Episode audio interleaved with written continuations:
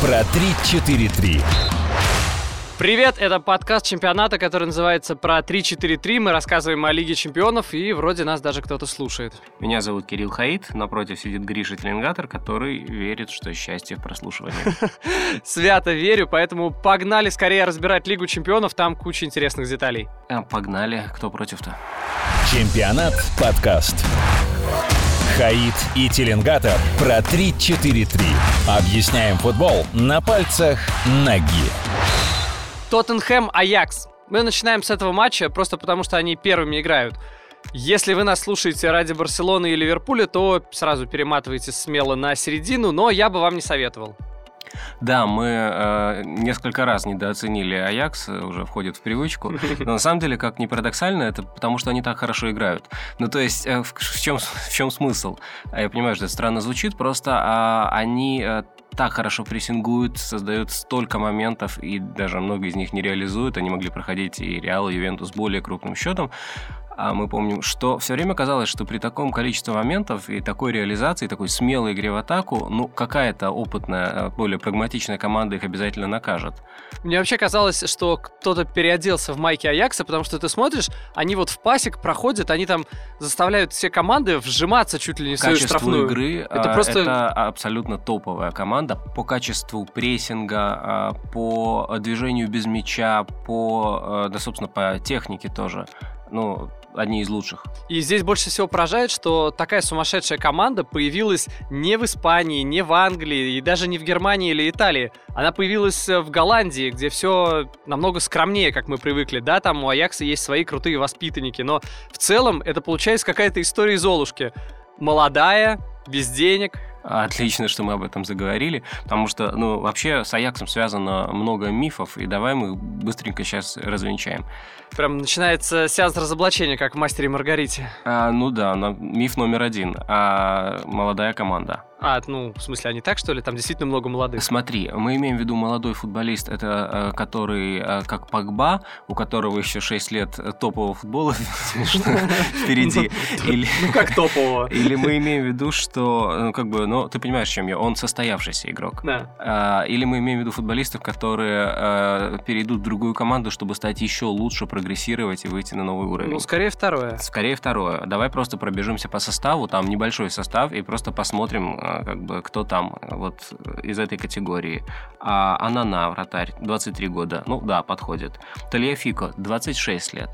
А Деликт, понятно, звезда, капитан, 19 лет, вундеркинд. А, Блинд, 29. Мгм. В общем, фактически ехал с ярмарки. Вот Да. странной манчестерской. А, Мазрауи, э, воспитанник 21. А Де Йонг, все понятно, звезда Барселона 21. 21, Шоне 32, Ван де Бек 22, Нерес 22, а Зиеш 26, Тадич 30. Что скажешь?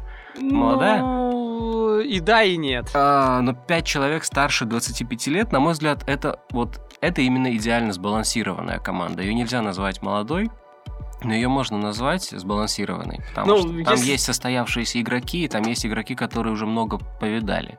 Просто тяжело понять, что такое действительно молодая команда. Не может быть команда, где все там по 21-22 года, да? А, Но голландские команды часто именно такие, и, на мой взгляд, в этом большая проблема. Очень не хватало как раз вот э, как кого-то вроде, вроде Тадича. Так, окей, переходим к мифу номер два. Что там за миф второй? Невероятная академия – это причина, по которой Аякс добрался до, полуфинала Лиги Чемпионов. Ну, только- вообще, да, принято считать, что Аякс одна из лучших академий в мире. В общем-то, так и есть.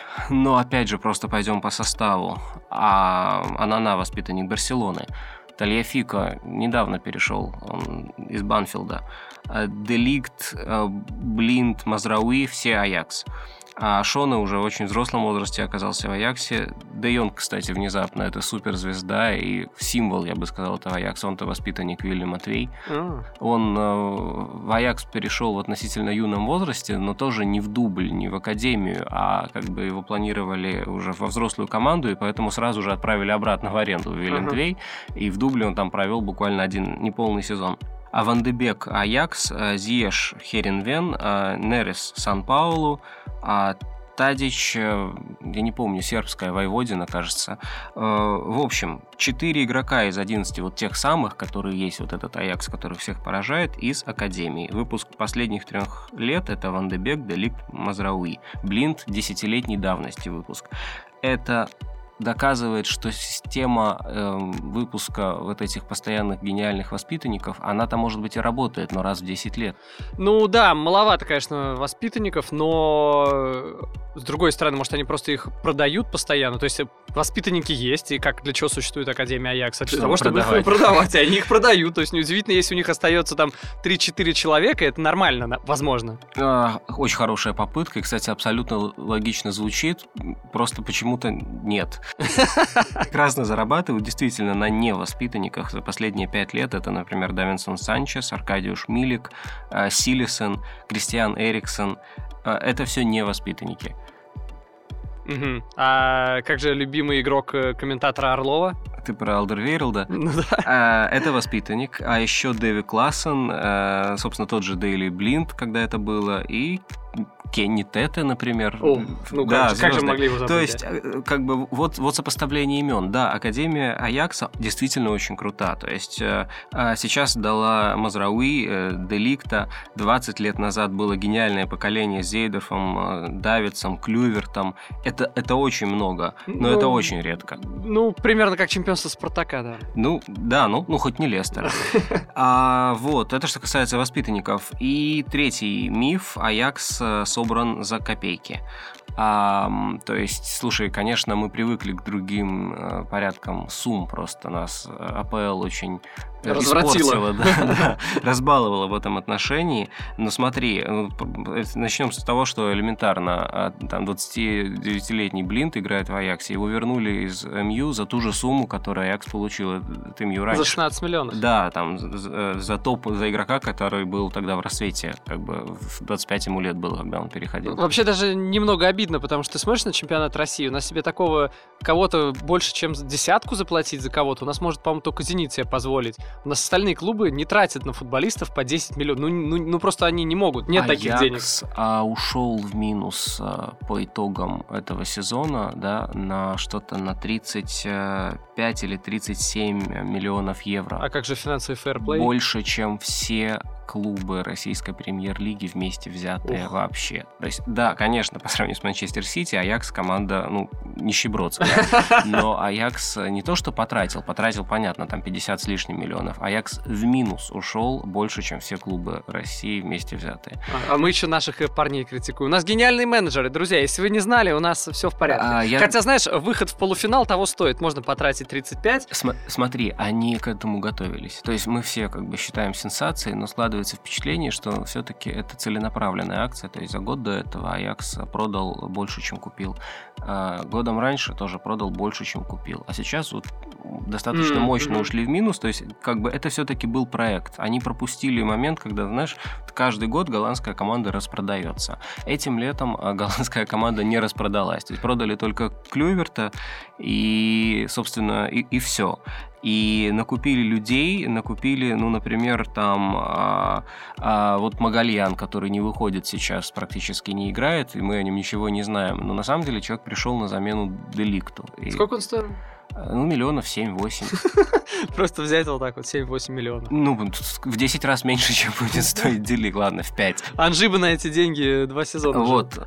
А, смысл в том, что если у Аякса есть деньги там э, Закарию Лабьяда купить за там 6 или 7 миллионов в Утрехте, а человек топовый прошлый сезон по голландским меркам провел, а как оттянутый форвард, э, атакующий полузащитник иногда, и просто использовать его в качестве затычки там, куда придется.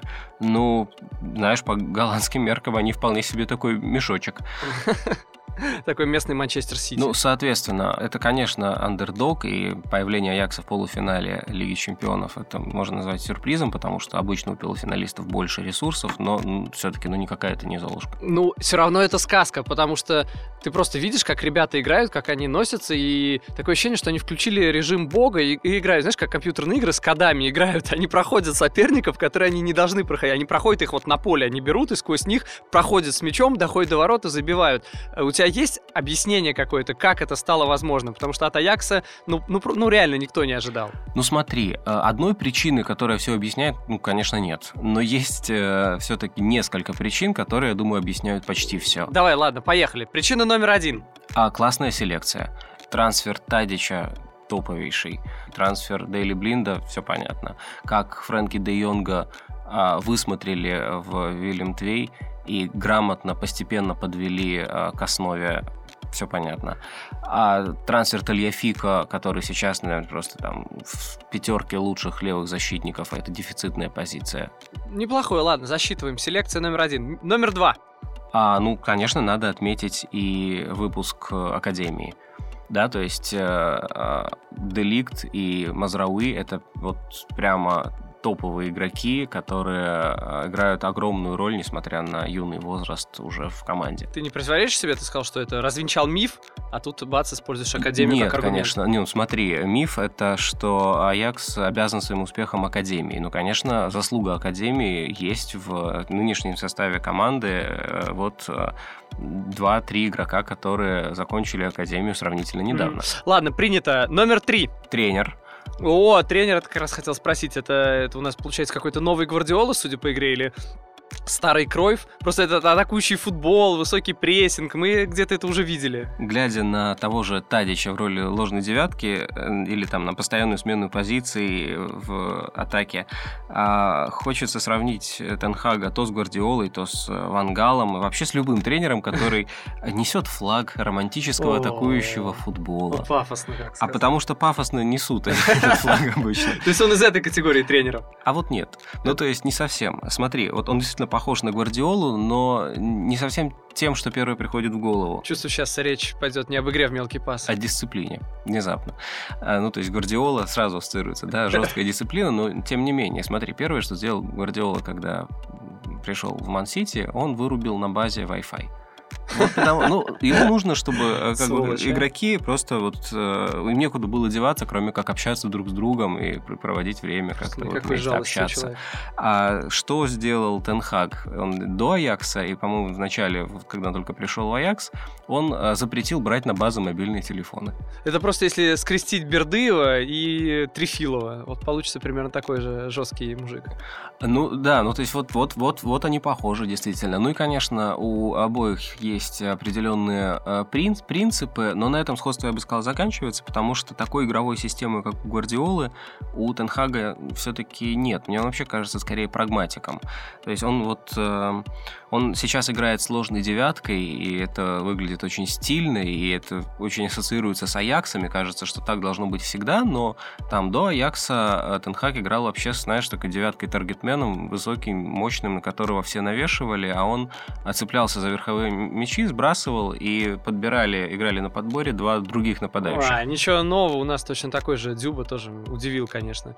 Единственное, все эти забросы как-то не очень сочетаются со стеночками, забеганиями в Аяксе. А, потому что он адаптируется под э, состав. Э, есть базовые принципы. Вот, ну, например, у него очень агрессивно э, играют фланговые защитники всегда, и прессинг на флангах он определяет. А больше всего прессингуют в команде как раз крайние защитники. важно контролировать центр поля, они не отдают инициативу но это такие базовые достаточно вещи, а там детали построения атаки зависят от состава. Меня в этом плане больше всего удивляет, что ты назвал три пункта, а среди них нет физухи. Это, видимо, твой четвертый пункт, да? Нет? А это, безусловно, четвертый пункт. А проблема в том, что, на мой взгляд, это, в принципе, практически невозможно объяснить.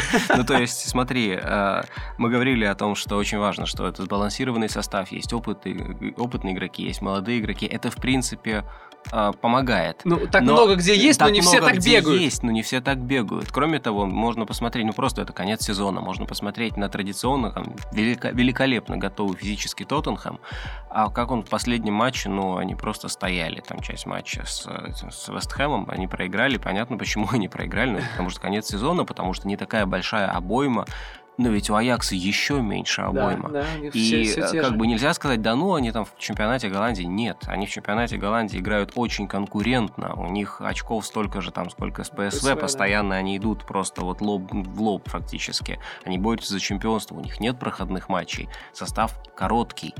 Откуда вот такая физика?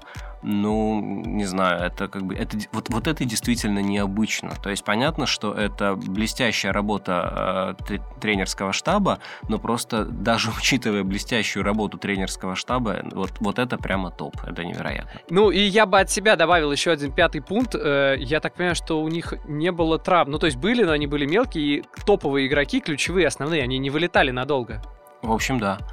А, а, с другой стороны, можно сказать, что вот смотри, сейчас, когда а, вот Тальяфика и Мазрауи получил травму как раз там в последнем матче с Ювентусом, ну, вышли ну, не самые ключевые, да, вот люди, Сингравен, Велтман, а система работает.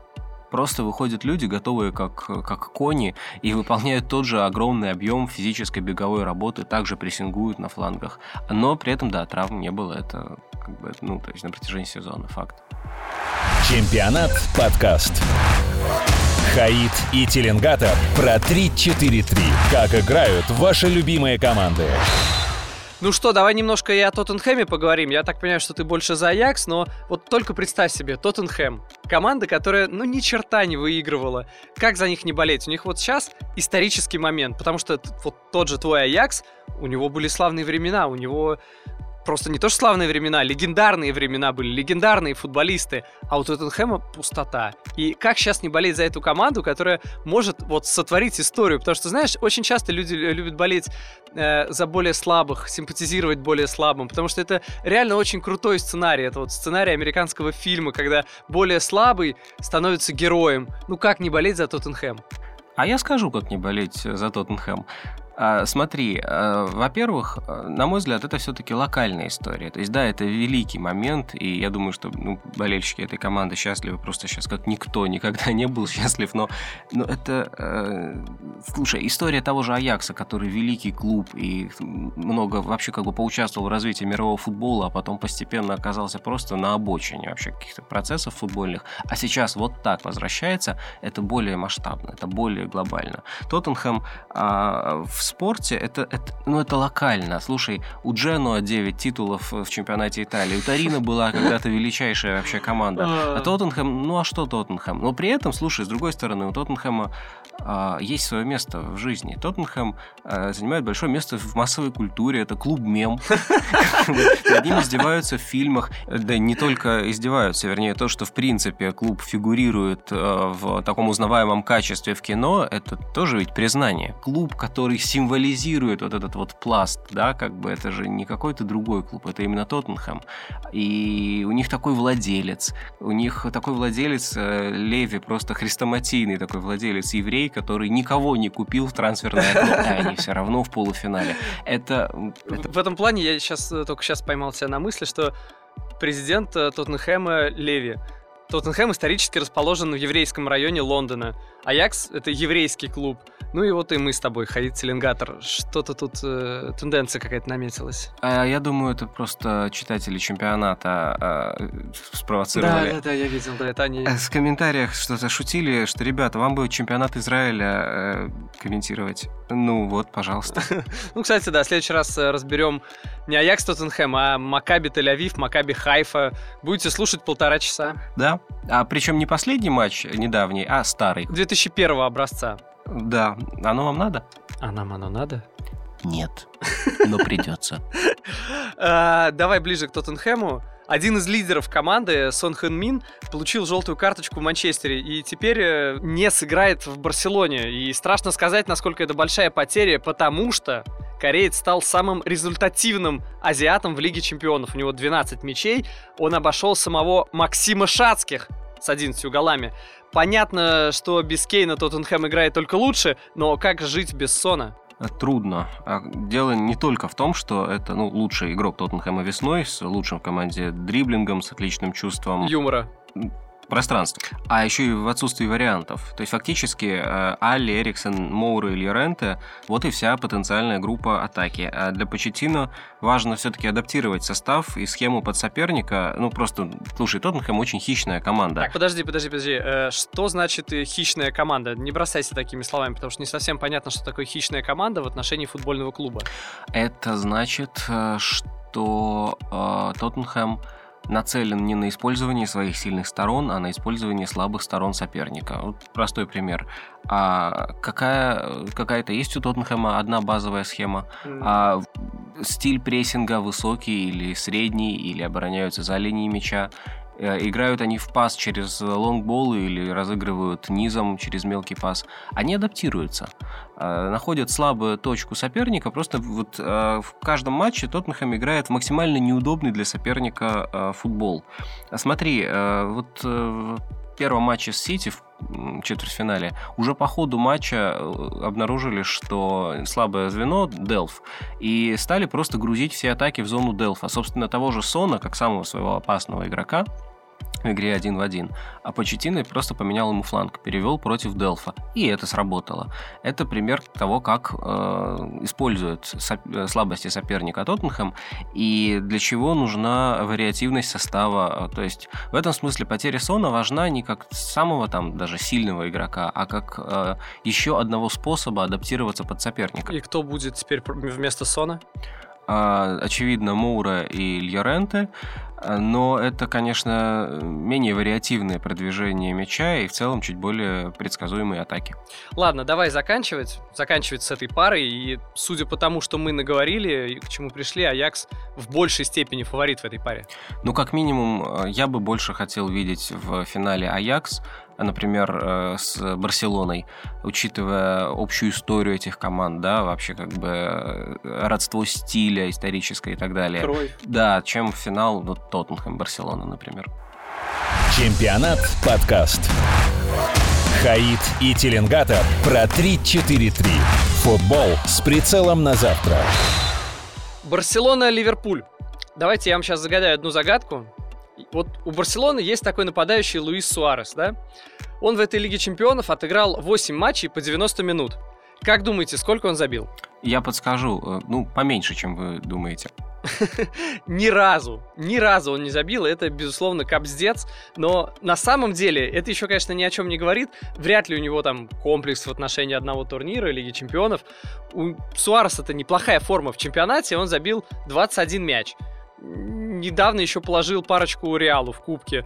Я думаю, что Суарес еще расчехлится и будет снова, как он это обычно делает, праздные голы, целовать пальцы. Главное, чтобы свои, конечно. Можно было обойтись без этой шутки. А слушай, а я просто подумал о том, что, конечно, комплексов у него нет в Лиге Чемпионов. Я не думаю, что у него вообще есть комплексы. Но тут другое. Вот если просто сравнить атаку Барселоны и Ливерпуля, казалось бы, мы сравниваем а, Мане, Салах, э, Фермино, там, с одной стороны, а с другой Суарес, Месси, Дембеле, Каутиньо. Звучит вот прямо отлично. Но мне кажется, мы скорее все-таки сравниваем не это. Мы сравниваем, с одной стороны, а, Мане, Салах, Фермино, а с другой стороны, Месси.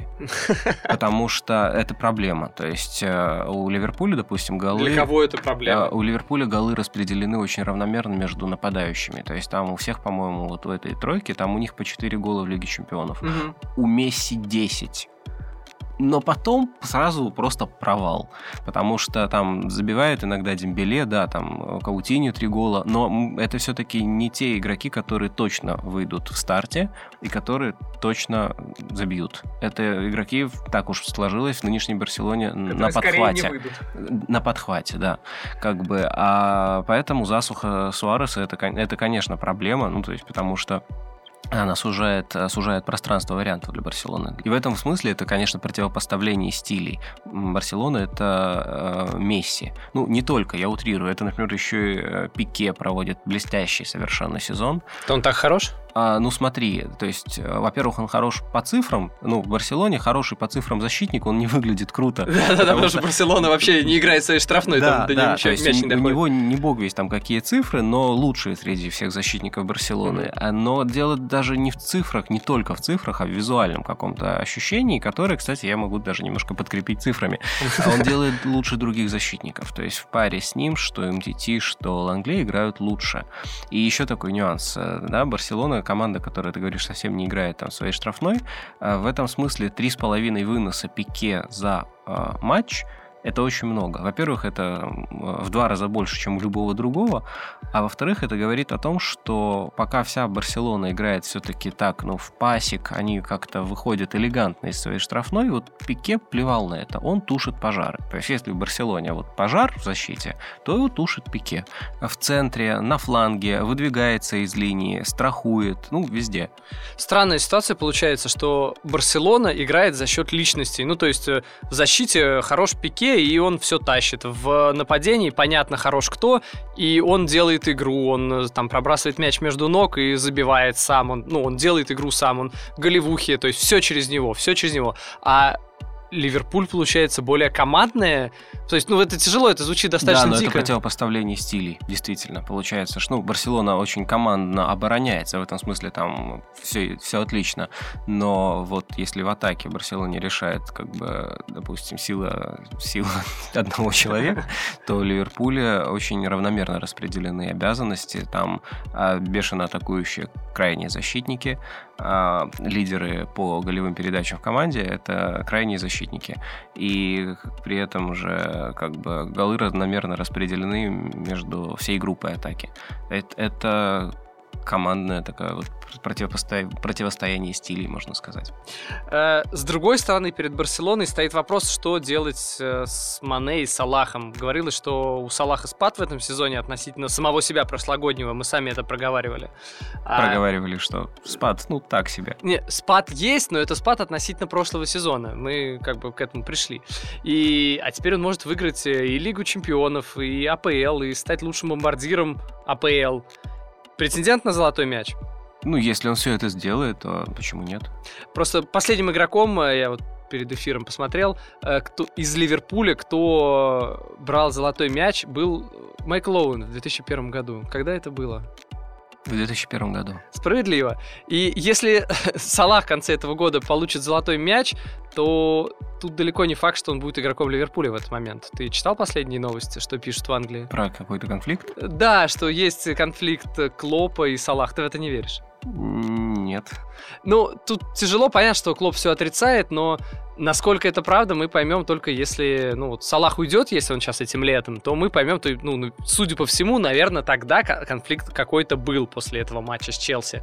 Если он не уйдет, то, ну, есть сомнение, что был конфликт, но вообще тяжело уйти, когда у тебя контракт до 2023 года. А, главное, что он играет так, как будто конфликта нет. Ну, мне кажется, пока он играет так, как будто конфликта нет, значит, можно и не обращать внимания на слухи. А они всегда сказываются, эти конфликты? А, да, например, если это слухи о конфликте и Карди с тренером, видно, как они сказываются на, на его игре. Ладно, так или иначе, Салах жжет, Салах в порядке, Мане в еще большем порядке. Что с ними делать? Как их закрывать? Одним пике его талантами, способностями это вряд ли справиться с ними двумя. Мне кажется, нельзя исключать, что оба тренера выберут э, максимально осторожный вариант игры. А, ну, для Барселоны это... Э, это забить один и дальше сидеть катать мяч. это переход на 4-4-2 а, чистые, то есть э, там может быть а, более такой даже атакующий вариант 4-4-2, когда Дембеле выходит, и он э, гибридную такую роль исполняет. Он в атаке, он третий нападающий, но без мяча он смещается на фланг полузащиты. А может и Видаль так сыграть. И вот это уже такой совсем оборонительный будет вариант, когда на фланге Жорди Альба и Видаль. Нельзя исключать. Это вот такой вот способ будет осторожно сыграть от э, Вальверде. Ну это для первого матча дома не слишком? А, вполне в стиле Вальверде, нет? Вот. А с другой стороны, перспектива увидеть дуэль Робертсон-Месси, там, то есть, понятно, там Ван Дейк, но как бы все-таки тоже нельзя исключать, что Клопп перестрахуется и по сравнению со своим оптимальным, максимально агрессивным таким составом выпустит, а, ну, даже Милнера на фланг обороны. Милнер закрывал левый фланг обороны уже в этом сезоне. Это не то, может быть, э, качество движения впереди, не то там качество открываний впереди, но у него все в порядке с пасом, кстати, он в атаку в этом смысле хорошо работает. Не в этом а плане... в движении без мяча просто, да, вот как, как закрывать Месси, ну вот выпускайте Кракена, то есть выпускайте Милнера. В этом плане, мне кажется, просто бесполезно по позиции куда-то выпускать против Месси, потому что я вот смотрю, и Месси везде, на одном фланге, на другом фланге, на острие, нам очень-очень глубоко, где-то прям прям Милнера совсем я не имею в виду глубоко. персонально, что он будет играть. Я говорю Ну. только о человеке, который выполняет бешеный объем а, работы без мяча в обороне. Вот это человек, который в обороне успевает везде. Поэтому его нельзя исключать. Вот. Но он же не будет бегать по всему полю, вот нет, реально нет, просто он замесе. будет там, давать возможность э, Ван Дейку больше тоже перемещаться, как бы закрывая большую зону на фланге. А э, как бы это, это я хороший вариант как бы представил. А более такой пессимистичный вариант может быть, если, а, ну вот смотри, Ливерпуль, который вообще прогрессирует в игре с мячом в этом сезоне стал намного лучше в игре в позиционный футбол, как раз в топ-матчах и особенно сейчас весной Клоп предпочитает играть сугубо по прошлогодней схеме, да, там жестко 4-3-3, прошлогодний состав часто даже выходит и играют вот ровно как прошлогодний Ливерпуль, очень агрессивный прессинг, меньше игры в пас, меньше игры с мячом. Барселоне это вполне подходит. Они выходят из-под прессинга, как никто в мире, И наверное. они не так держатся за э, мяч, как э, когда-либо раньше, в последние 10 лет. Поэтому, ну, как бы в пессимистичном варианте нас ждет э, от двух атакующих, в принципе, в идеале команд такой футбол «отдай мяч сопернику и дождись ошибки». Блин, ну хватит уже. Мы чемпионат России смотрим периодически. Куда нам еще... Нет, но это, это, такой это- сценарий. это очень осторожный сценарий, да, как бы, но просто с другой стороны, а чего им раскрываться-то и лезть на рожон? Не знаю, мне кажется, что Барсе, чтобы вот катать мяч в защите и просто контролировать, обороняясь, им нужно сначала забить то, что мы увидели в Манчестере. Вообще, на самом деле, ты просто пессимист. Просто других объяснений быть не должно. Это две атакующие команды в целом. Да, они могут играть более оборонительно, но это две атакующие команды, и я думаю, что они будут играть на атаку. Да, понятно, условно, Ливерпуль, я думаю, будет счастлив уехать с ноукамп при счете 0-0, хотя, в принципе, 0-0 может считаться хорошим счетом для команды хозяина. Но я думаю, будет игра в атаку. Ливерпуль, он не умеет играть медленно. Ну, то есть он не старается играть медленно, он всегда старается грузи... ну, бежать, бежать, ну, задавать темп. Барселона команда, которая, как мы сказали, она лучше всего выходит из-под прессинга, она будет отвечать на этот темп, и она будет забивать, потому что я- не представляю, как Барселона в домашнем матче будет играть от... Не, ну это даже не... Ну это нереально. Они будут играть вперед, они будут забивать. Я не знаю за счет... Да, за счет Месси, да, за счет они будут катать мяч, может быть, даже больше в оборону, они будут лезть вперед, всячески лезть вперед, и Ливерпуль будет делать то же самое, потому что Ливерпуль с Клопом, с их горящими глазами, иначе просто не умеют. Аминь. Пусть так и будет. Про 3-4-3. Глубоко, но не до дна.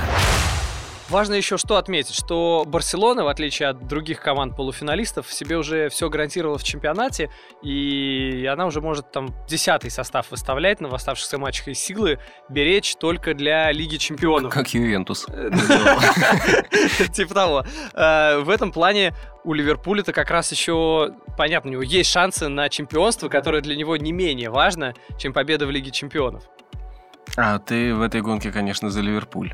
Ну, само собой за Ливерпуль, потому что Сити это денежный мешок, который всех достал. Мой коллега Панков недавно правильно сказал, что как достал этот Агуэро. Он сейчас вот в очередной раз забил, 1-0 выиграли. И я его понимаю, вот когда Агуэро забил победный мяч на 94-й минуте ворота КПР в последнем туре и принес чемпионство, вот тогда Сити еще не достал. Но сейчас, когда он забил в последнем туре, он достал. Ну, надоело уже, опять Сити будет чемпионом. А аргументы-то будут? Но аргументы в том, что это как вот смотреть кино, которое ты уже тысячу раз видел. Убийца-садовник, приятного просмотра. И каждый раз это одно и то же. Снова будет чемпионом. Ну, я не согласен. Ну, почему ты не... со- Как можно не любить... Ну, согласись, в этом плане Ливерпуль убийца-садовник э, в Италии, убийца-садовник в Германии, убийца-садовник э, во Франции. Ну, и не хочешь, чтобы Англия превращалась в э, Францию. Очень хочется, чтобы впервые за 100-500 лет э, в Англии команда защитила титул. Это будет как раз срыв шаблона, потому что в Англии никто никогда не может защитить титул. Ну нет, шриф Саблона это будет, э, если выиграет Ливерпуль. Они чемпионство заслужили еще пять лет назад, когда упал Джерард, и они не выиграли, и они так и не выиграли. И вот это будет. Представь себе вот вообще такую си- ситуацию. А набирает э, рекордное количество, уже набрали рекордное количество очков, больше 90, будет под 100. А выходит в финал Лиги Чемпионов.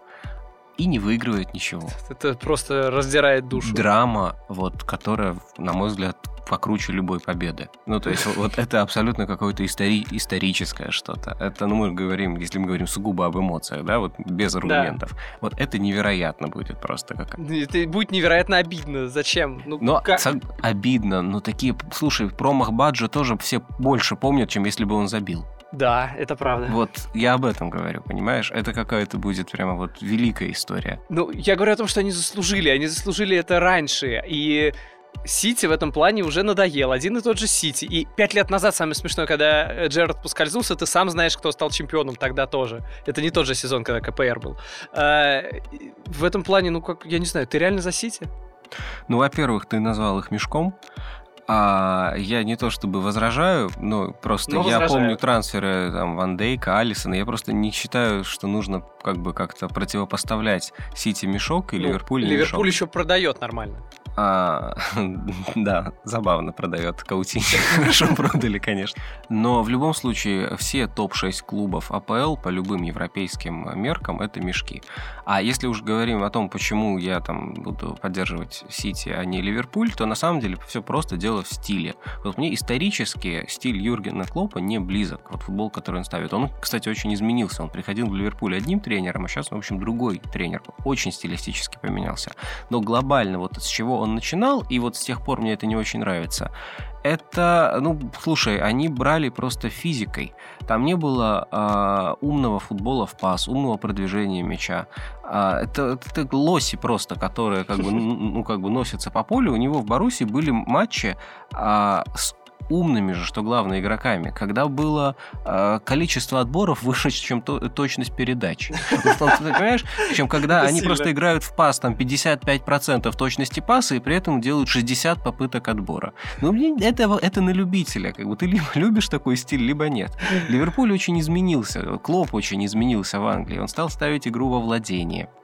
Фермино вообще про другое футболист. Он э, тончайший в использовании, в создании пространства для партнеров. Но именно креативных футболистов там, конечно, они скорее ушли, чем пришли. А, вот тот же Каутиньо, без которого Ливерпуль стал, ну, явно стал лучше, и понятно почему. Потому он что, выпадал из схемы? А, потому что он не бегает, потому что он не так прессингует, э, потому что это важнее, чем э, пас и дальний удар, которым обладает Каутиньо. Просто в его системе ну, банально физическая как бы, форма решает больше, чем вот качества, которые были у Каутини. Без Каутини Ливерпуль потерял альтернативную возможность еще и вот так там заканчивать атаки. Зато приобрел цельность, благодаря которой он просто как бы выносит всех, потому что у него нет этой слабой точки в прессинге. Ладно, я на самом деле не расстроюсь, если Сити выиграет АПЛ, а Ливерпуль выиграет Лигу Чемпионов. Э, помнишь, после поражения в финале прошлой Лиги Чемпионов Клоп там 4 или в 5 утра, в 5 ночи э, в одном из баров Киева с фанатами выпивал. Это было, конечно, легендарно. Представляешь, если он теперь выиграет в Мадриде, то, видимо, будет бегать голом по Пласа Майор. Это центральная площадь в Мадриде. Почему именно голым? Ну, а почему бы и нет? Все-таки в тот раз он проиграл, был одетым. Такая логика. В этот раз выиграет, можно и раздеться. Я не знаю, что на это сказать, но я знаю, что будет очень красиво, если Барселона выиграет э, в Мадриде финал э, Лиги Чемпионов. Ну, потому что Барселона, Каталония, Мадрид, давняя дружба. Это, да, это, конечно, уникальный шанс для них, потому что отношения между Барселоной и Мадридом примерно такие же, как между России и Украины, только у них вражда началась не пять лет назад, а несколько веков назад. Я знал, что ты в глубине души считаешь Украину частью России. Нет, я этого не говорил. Я этого не говорю. Я говорю просто про уровень отношений между двумя регионами. И Каталония же, она пережила гонение на язык, на культуру, пережила диктаторов из Мадрида. Понятно, что футбольный клуб Барселона, она всегда воспринимается как посланник этой культуры. И Пике это ее посол, который постоянно троллит Мадрид в Твиттере. А, ну да, собственно, какие можно вспомнить Месси, который свою футболку показывал болельщикам э, в Мадриде. Именно, именно. И э, в пользу Барселоны еще говорит то, что это единственная команда, которая не проигрывала в этом розыгрыше Лиги Чемпионов.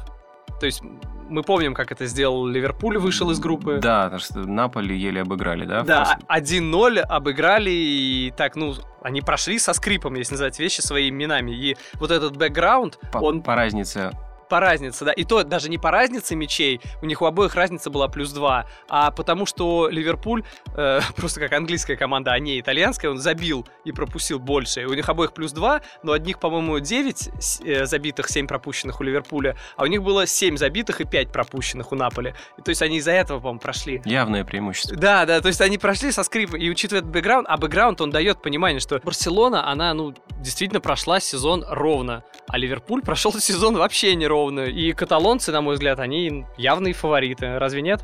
Разве нет? Ну хорошо, ладно, на твой взгляд нет. Давай, давай уже сворачиваться с этой парой, потому что у нас уже, собственно, время закончилось. Про 3-4-3. Друзья, на этом все. Это был подкаст про 3-4-3. Если вам хотя бы немножко понравилось, то ставьте лайки, делайте репосты, ставьте колокольчик и все такое и пишите комментарии. Мы видели, что вы спрашивали, как отличить наши голоса, но, по-моему, вы вроде разобрались, да? Да, писали, что все просто. Кто звучит экспертнее, тот Кирилл Хаид, тот, кто веселее, Гриша Теленгатор. Поэтому в следующий раз мы поменяемся. Всем пока. Всего хорошего и бог вам рефери.